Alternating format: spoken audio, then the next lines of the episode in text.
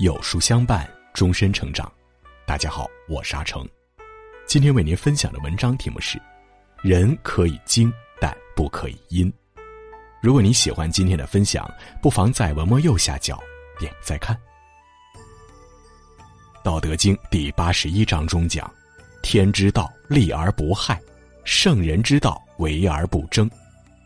自然的规律是有利于万物而无害于物，圣人的法则是厚德载物而不阴险算计。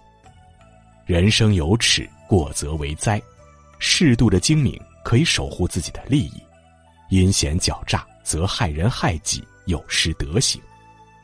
人活一世，草木一秋，为人处事，你可以精明，但不能阴险，唯有厚道方能长久。一、小胜靠智，大胜靠德。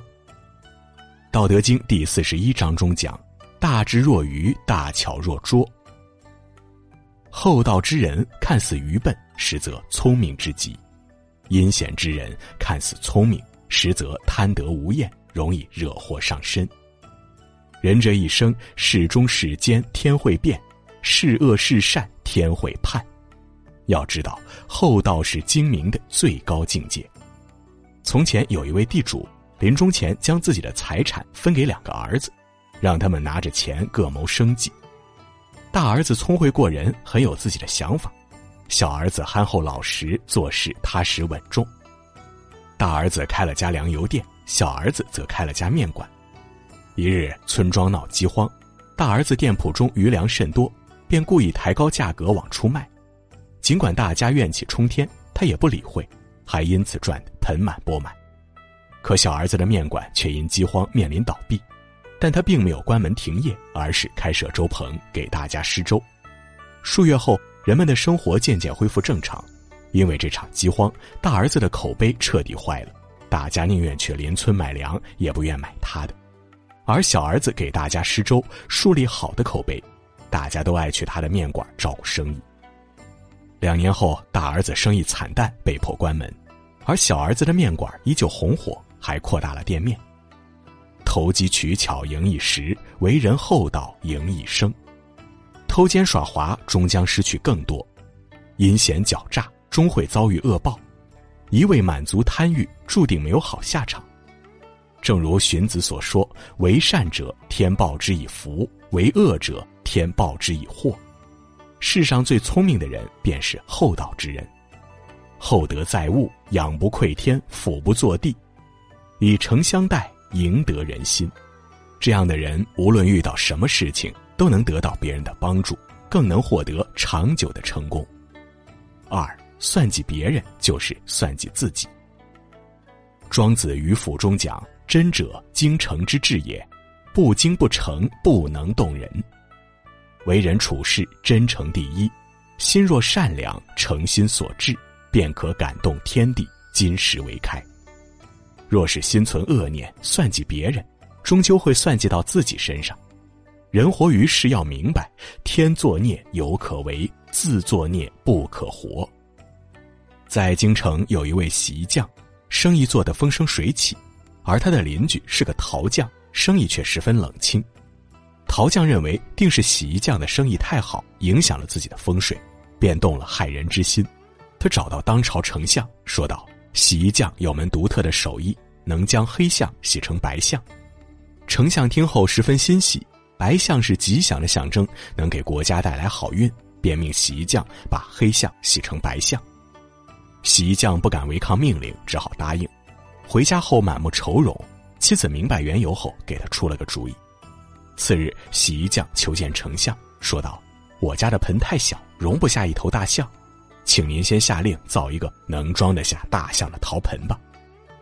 于是丞相下令让陶匠三日内造出能装下大象的陶盆。陶匠面对这件根本无法完成的任务，无奈叹息，最终因无法造出陶盆而被处死。古语云，算计莫过头，过头天必收。一个人越是算计，越容易失去。想方设法算计别人，处心积虑陷害别人，实则算计了自己。所谓君子爱财，取之有道，无论何时都不该为了利益而算计别人，更不该为了算计而失了德行。德行好，福气深；德行不好，灾祸降临。做人德行是根，做事儿良心为本。做事儿之前先做人，后德方能载物。三，人可以精，但不能阴。《道德经》第三十八章中讲：大丈夫处其厚，不居其薄；处其实，不居其华。真正的君子为人厚道，不流于浅薄，内心朴实，不功于算计。做人可以精明，但绝不能有阴险狡诈的企图。精明是一种智慧，是为人处事的高明；阴险是一种虚伪，是无德无品的恶行。清末民初，有一个哑巴在地主家做长工，年底结算工钱时，地主给哑巴的钱比其他长工少很多。哑巴心想，我干的比别人多，为何工钱却比别人少？便想对地主施以报复。他想将地主家的柴火堆点着，可又想点着柴火堆，大家都没法做饭了，不能点。哑巴又想，不如将喂牲口的草垛点着吧，可又想那牲口不就饿死了，也不能点。就在这时，哑巴不小心从墙上掉下来，哎呀一声惊动了地主。地主闻声出来询问是谁，哑巴慌忙说道：是我，我是哑巴。地主疑惑道：哑巴不会说话呀？哑巴却回应：我从这墙上摔下来，受到惊吓，便会说话了。哑巴将事情的前因后果与地主讲述了一遍，地主十分感动，又觉得内心有愧，便将少算的工钱都补足了。《道德经》中讲：天道无亲，常与善人。人心向善，便有善报；心中是恶，便有恶果。所有好运与福报，皆来自于自己的德行。人有厚德，必有厚福。在这世上，厚德之人身在何处都会受人尊敬，无德之人走到何地都会令人厌恶。做个精明的善良人，为自己的利益精打细算，但千万不要以伤害别人为前提，才能远离是非灾祸。